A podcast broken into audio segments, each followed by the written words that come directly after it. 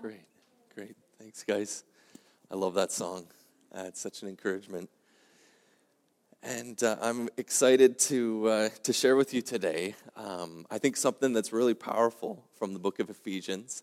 Um, if you're new today, if this is kind of your first time with us, welcome here. We're really glad that you're here with us. And we've been working through a series on spiritual health uh, at the kind of the individual level as well as community level. And today is no exception. We're going to be digging into Ephesians uh, chapter 5, where Paul starts talking about um, kind of the household, is what we're going to see. But what I'm looking at this today for is real truth and principles that we can take with us as a community, uh, learning about what spiritual health looks like, and especially in the form of love that Christ has for us. So we're looking into that. And by way of getting us thinking about the topic, um, I wanted to tell a little bit about uh, my experience with uh, escape rooms. So, has anyone done an escape room before? No. A little bit? No? The, there's.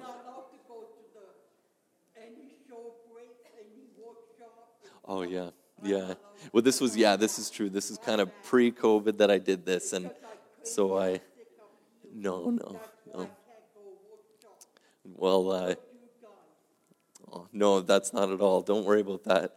But uh, yeah, I, it's been a while, a little while since I've done them. It was about two years ago when I did the first escape room. We did it as a youth team in Quebec, and uh, so we decided to do it as like a team building exercise. And the one that we went to was the, it was this medieval dungeon was the atmosphere and uh, it seemed pretty authentic. I've never been in one before but it seemed pretty authentic. And the whole thing was you're trying to escape in a set amount of time because the idea was there was a fire going on outside the castle and it was coming inward and so you had to escape before it got you.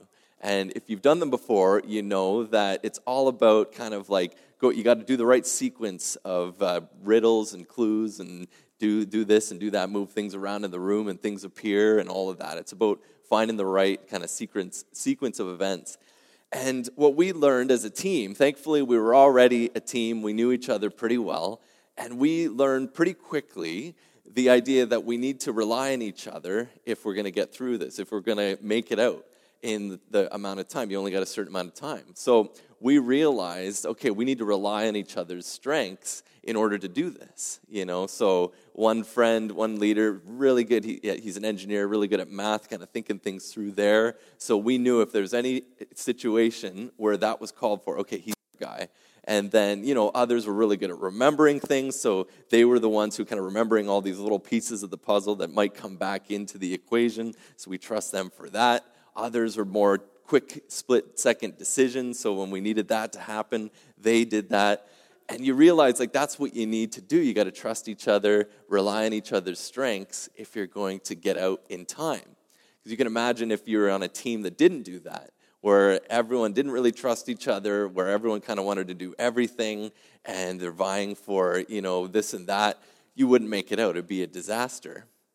Well that's the kind of idea that we're, we're talking about today because we're learning here. Paul says for each of us to submit to one another out of reverence for Christ. So we're talking about mutual submission. And we're talking about that. And I think that's a good inroads into it. There's going to be a whole bunch of other layers to it once we bring in uh, this idea of out of reverence for Christ and what Jesus teaches us about submission. Um, but I think that's a good way into it. It's this idea of trusting each other, respecting kind of the gifts that we have, the roles that we find ourselves in, so that we can all work together toward the health of our community, toward the building up of the church, serving God, and all those really great goals. And uh, so we're going to be looking at Ephesians 5:22 to the end for, for that.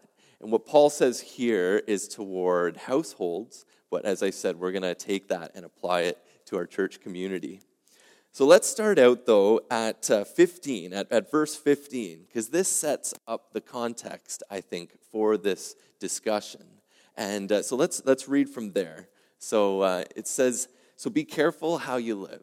Don't live like fools, but live like those who are wise. Make the most of every opportunity in these evil days.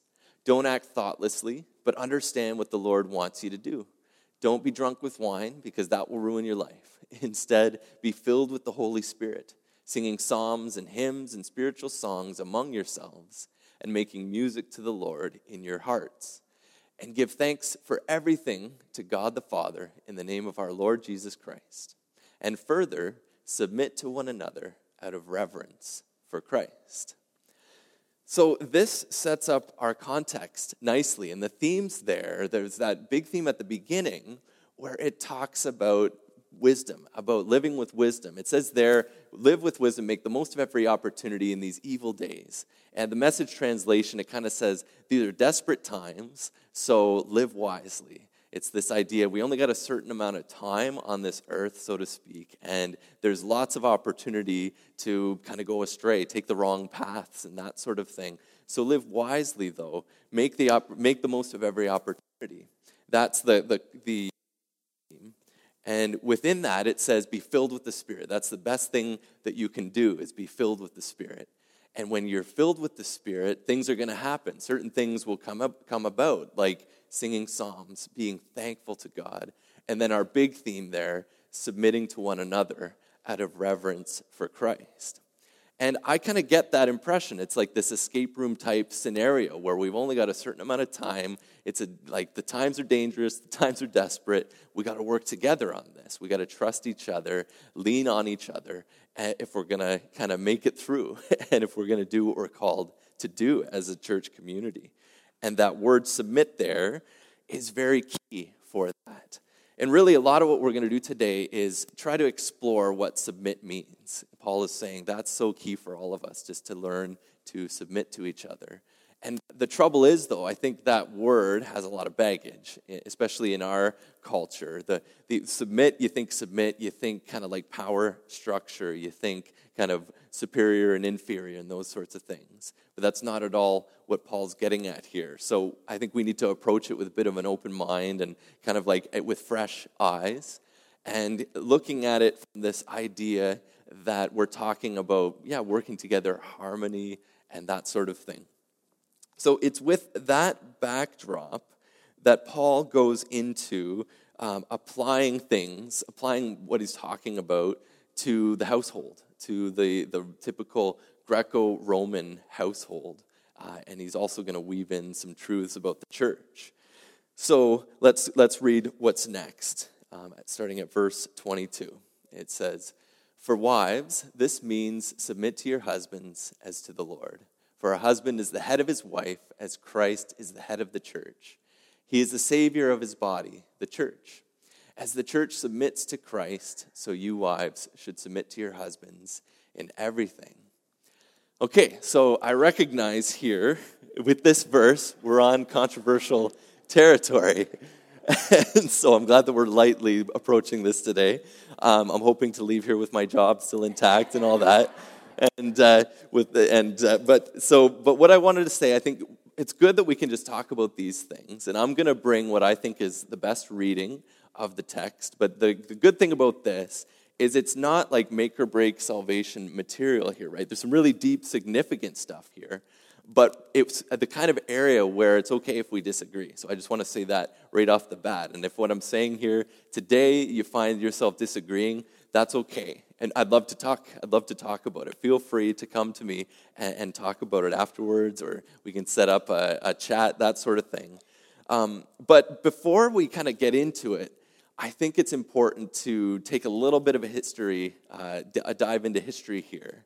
Because whenever Paul kind of gives us specific instructions, sometimes it's hard to know what he's saying to that particular point in history. You know, here's what you should do in this time, versus when he's saying things like, here's what you should always do. You know, and this is one of those cases where he's kind of, some of it is true for all of time, some of it, I believe, is true for kind of his specific time. And all the while, remember, he's saying these are desperate times. Things aren't ideal here, but we've just got to live the way of Christ in these times. We've got to live wisely in these times. So we've already know this is a bit provisional, what he's talking about. So, just a little bit about what Paul's doing here. Um, he's talking to the typical Greco Roman household. And we know that because he's going to go on in chapter 6 to speak to other people within the household, and it all lines up with what we know is true of, like I said, the typical household of his time. So you've got husband wife relationship, you've got parent children relationships, and you've got master slave relationship. He's going to get into those in chapter 6. So that maps on very well to that context, that particular context. So already know, already we can sense then, okay, it's, uh, there's some things that are maybe going to be different in our time because our households look different. And also, we're going to hone in on the, the husband wife relationship because there's a lot of gold there. But obviously, in Paul's time, things were quite different for men and women, so to speak. And in, in Paul's time, um, there was a lot really set into the culture about what men do, what women do it was kind of a lot like um, like 1950s 1960s i wasn't alive then but from what i've heard about it this idea that you know men kind of have a certain role they're outside the home earning the money all that stuff and then kind of the wife stays inside and, and takes care of the kids does the cleaning that sort of thing. That was really what was entrenched in paul's time. And it's going back for really centuries because there's a lot of people that wrote here's how the household should be Uh, going back to Aristotle, going back even before, so we're talking like fourth century BC. And they taught that, yeah, the husband and wife should be a team, but there's clear cut roles. And the husband's outside, he's the worker, outside getting the money, that sort of thing. He's got all the kind of responsibilities outside the home, and the wife is inside the home with those responsibilities. The thing is, it was entrenched in a couple of major ways in Paul's time. For one, going back again to Aristotle, it was taught that this was by nature the way it was supposed to be. Aristotle says that by nature, a husband or a man is fit for leading, and by nature, a wife is fit for following and, and obeying, that sort of thing. So it was actually kind of a secular idea that men have by nature the, the kind of the leadership gifts and, and women have following gifts and that sort of thing. And, and by Paul's time, this had become like entrenched in law. Okay, so in the Roman world, they made this stuff into the law where it's like the husband is the paterfamilias, he's the, the head of the household by law, especially over children. Like you look at kind of what the husband can do, the father has power over when it comes to children. It's actually pretty scary the amount that was allowed under the law. Uh, apparently, it didn't happen a lot, but it was possible for the husband to decide, okay, we're keeping this child, we're not keeping that child. And it, oh, by law, the husband had the kind of the political power, the social freedoms, the access to education. The husband was older than his wife, usually by about 10 years even. So there was a major difference going on in terms of what society was determining in terms of roles and in terms of even kind of the, the hierarchy and, and, and the freedoms and all of that. So I want to take a, that time there to say, you realize then, okay, Paul's really speaking into a certain context here when he starts talking about the idea of submission on the side of, uh, of wives in the households. And I think what he's going to do is pretty revolutionary, we see once he starts addressing men. But I think in, in, when he's talking about master slaves as well, but these are what wisdom looks like in these dangerous times. So he knows that he can't overturn this stuff because that would be dangerous for those who are vulnerable in that situation. But he's going to really speak some interesting things into this from the perspective of what, um, what it means to love as Christ would love. Okay, so with all that said, he says, For wives, this means submit to your husbands as to the Lord. For a husband is the head of his wife, as Christ is the head of the church. In Paul's day, the husband was the head of the home. That's just kind of what everyone knew to be true. It had been that way for centuries. So he wasn't saying anything surprising there. And by head, he's just pointing out that the husband kind of has the higher rank, so to speak, in terms of the cultural setting. The husband has the, the lineage is traced from the husband. You see this in Old Testament usage as well. You got the, like, Abraham would have been the head of his family, that sort of thing, because they traced their ancestors through Abraham. And so he's speaking to those things. Um, and he says how you're the head as Christ is the savior of the church. Culturally, that makes sense too, as Christ is the protector, the provider for the church. Culturally, the husband was the protector, provider of his household, of his, of his wife. So he says, in that, submit to your husband. And that's where we get uncomfortable in our time, right? When we see that word, because it's been so abused. We see that. We, we, it's been taken kind of just literally crossed over. We filled it with our cultural meanings of submission, and it gets abused. But I think really what Paul's saying here is just the, like the, the way of wisdom here and the way of love and the way of Christ here is to respect and to kind of honor your husband in that cultural role.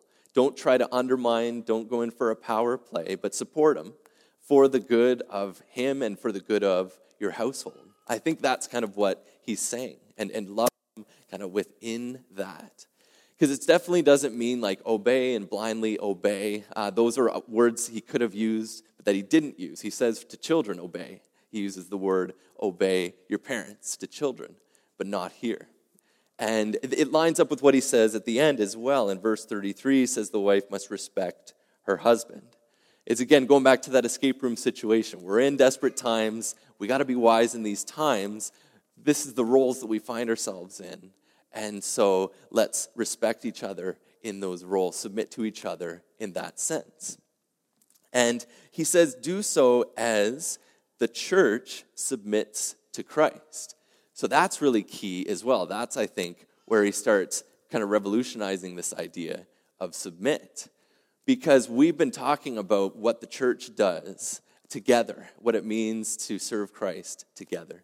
And we've been talking about how that really means we, we kind of recognize what each of us bring to the table because of the Holy Spirit. And we work together, as Paul says in Ephesians 4 16. As each one of us are doing our part, the body builds itself up in love. That's what the church is the body of Christ. As each of us are doing our part, we're building up each other, we're building up the church. So we see that here, submitting in this context. And that now I think where we're starting to get into more what's true of all time, where we're working to serve each other to the point of building each other up and for the sake of everyone as well. In this case, for the household, to work for the good of the household, to build up the household, and for all of us to build up the church. Now I think we're in a territory where we can really start to, to see some good, um, lasting, universal application to this, because that's true for all of us within our church community. Okay, we're with me so far? With me? Great. So we're, now we're moving on to what he says to husbands. And here's where he really starts to revolutionize things. So chapter or verse 25, for husbands, this means love your wives just as Christ loved the church. He gave up his life for her to make her holy and clean, washed by the cleansing of God's word. He did this to present her to himself as a glorious church, without a spot or wrinkle or any other blemish. Instead, she will be holy and without fault. In the same way, husbands ought to love their wives as they love their own bodies. For a man who loves his wife actually shows love for himself. No one hates his own body, but feeds and cares for it, just as Christ cares for the church. And we are members of his body. So, in, in this here, I think we're starting to get into some more like lasting advice, is because this is going to be true at all times that we love each other in this way. But the, if we're thinking still in the context, it's really remarkable what Paul's doing here, because if you notice, what Paul says to husbands is three times as long as what he says to wives in this case. And even the fact that he's giving advice here is already going against the grain, because in other household codes of the time, all the advice is given to women, children, and slaves. Very little is given to the father husband. Here, he takes the majority of time to speak to the father and husband. And what does he say? Well, the, the one that's, that's helpful here is that whole part about love your wives as you love your own bodies. That makes me think back to being in my 20s as a teenager and how much a group of us got into like fitness and bodybuilding and that sort of thing. And, and through youth ministry, I've come to see this as well. That I think for guys, when you're younger, if you get a taste of taking care of yourself, like weightlifting and that sort of thing, kind of gets, you kind of really get into it. it kind of gets addictive. I remember that like in, in end of high school into 20s, it was kind of like meet you at the gym, that sort of thing. And like my group of friends, we'd be talking about, okay, what, what are you working What are you doing for your chest? What are you doing? What kind of a routine are you doing here? Are you doing individual muscle groups? Are you doing the whole thing? What's going on? We're sharing tips on supplements and all that. Like, how, what protein are you taking? What kind of a shake are you taking? That sort of thing. And so, and I remember like at the Y, right? Those, oh, there we go. Good. There we go. Good. So back to my story of weightlifting. So um, in the Y, I remember you got all these mirrors, and so you're trying not to make it obvious that you're kind of checking out your how things are going, you know, and you're and all the you're kind of anyways, and you're like looking over at what's he look like? Oh, he's a lot bigger than me. I better start going harder here. And uh, so I remember it being that kind of a thing. And I've seen it in my youth group as well back in Quebec. Like, guys, once they get into this, it's like a, it's like a never ending thing. And so I see Paul kind of tapping into that and saying, look, you know how to care for your own bodies. You know how to feed it, you know how to exercise, you know how to do all of that stuff. Well, stop looking at your marriage as if the two of you aren't one, you know. Stop looking at your marriage for what you can just get out of it and start looking at it as that you're together, that you two have become one flesh. And so, you know, look after her and care for her and love her in the same way you do your own body. You know how to do that, so apply that to her. Yeah, that's the kind of love he's saying that for husbands to have for their wives. And then he elevates it even more by bringing in Christ's example. He's saying how you want to he husbands love your wives as Christ loved the church. So this is a love that is putting the interests of the other before your own. This is a love that's even sacrificial, where the cross is in full view here, giving up even everything to serve and to empower. And, uh, you know, because later on it talks about how this is a mystery, how the husband leaves parent, his parents and joins the wife. And, and that there is a, is and like it's a sign it's a it's a pointer to how christ loved the church leaving his father leaving everything to, to, for the good of humanity. So that's the kind of picture then he's saying for husbands love your wives in that way. And lest we think that there's a power dynamic going on here with Christ, that gets transformed as well. In Philippians 2, we read about Jesus and his way. And it's such a beautiful hymn. We've, we've read it before here, but it's important to read it here in this context. Because it says in Philippians 2 6, 8, though Jesus was God, he did not think of equality with God as something to cling to. Instead, he gave up his divine privileges. He took the humble position of a slave and was born as a human being. When he appeared in human form, he humbled himself in obedience to God and died a criminal's death on a cross.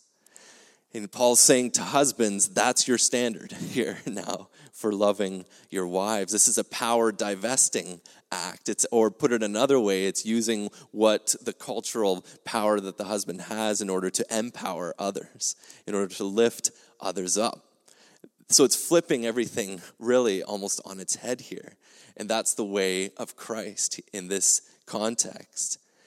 And that's where we start to see something deeply true um, for all time. So I think that kind of starts to change what we say here, what Paul's saying, or sorry, what we would maybe understand by that word submit. Because um, as I said earlier, in the English language, if you were to look that up in the dictionary, you see submit. It's often it, the most of the the translations or the um, not translations, but the definition are about that power dynamic. It's kind of like submit means like surrender, uh, surrender control and that sort of thing of, you know, the stronger party to the weaker party and that sort of thing. But we see here with Paul, it's almost like we need a different word. It's almost like Paul is just saying, look at Christ and do what Christ does, you know, and love like that. And that's what submission looks like with Christ. Um, because now we get this picture of two people who are respecting, loving, trusting each other. They find themselves in certain roles in these times, but they are submitting to each other for the purpose of building each other up and for the purpose of building up their household. That's the picture that Paul is giving us.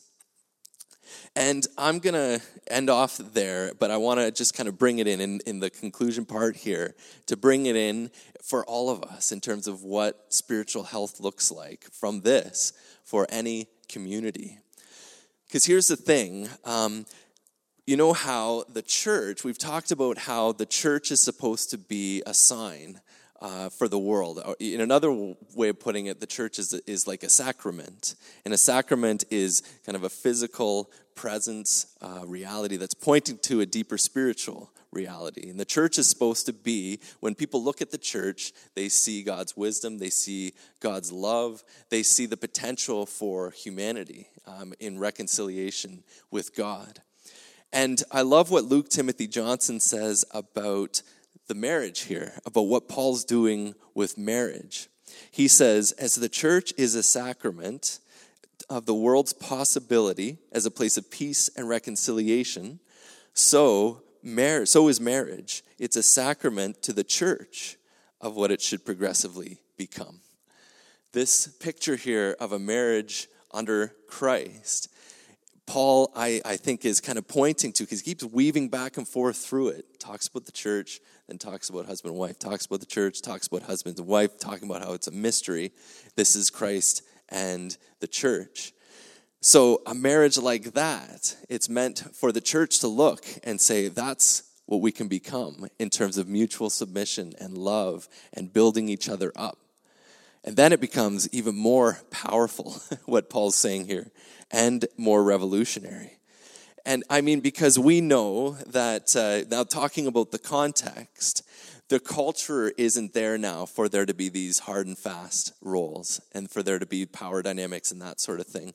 And I love what Alpha says about this, about Ephesians 5, and the pre Alpha pre marriage course, um, which Randy and I went through and which I've taken couples through.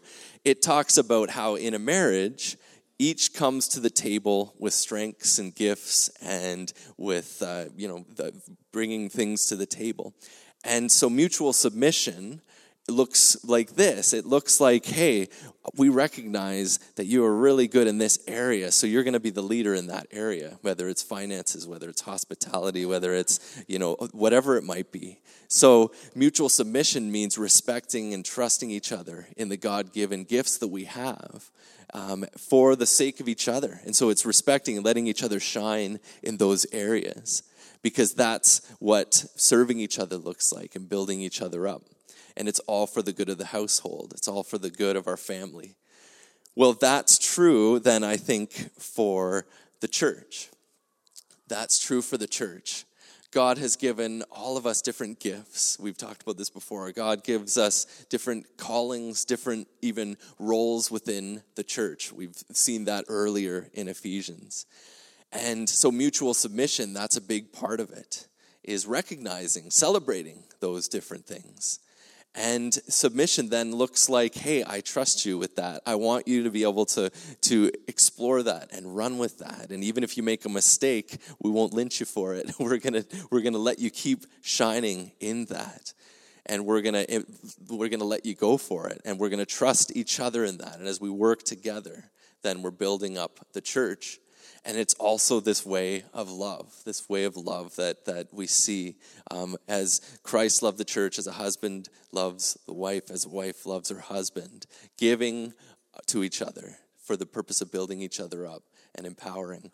That's the kind of picture um, that we can draw from for healthy community, mutual submission, as being really the, the root of spiritual health for our community.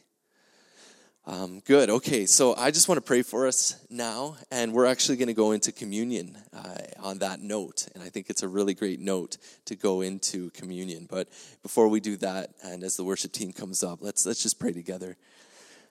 Um, dear Heavenly Father, uh, we just thank you for today, and thank you for this time to worship you and to hear from Scripture.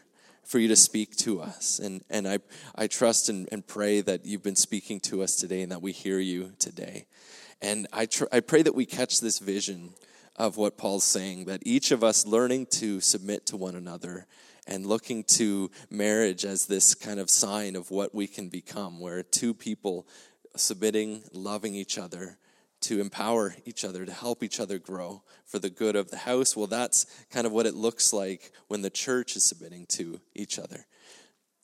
Show us that, Lord, in our small groups. Help us to talk through it and to learn more, Holy Spirit, of what you want to teach us through that. And just, we pray that, uh, that, yeah, you would make clear to us what needs to be made clear, speak to our hearts, really get us passionate about this as well that we would have a drive to, to build each other up and that we would have a real love for each other. The Bible talks about to really love each other. And Holy Spirit, we pray for your help in that as well. So it's in your name, Jesus, that we pray these things. Amen.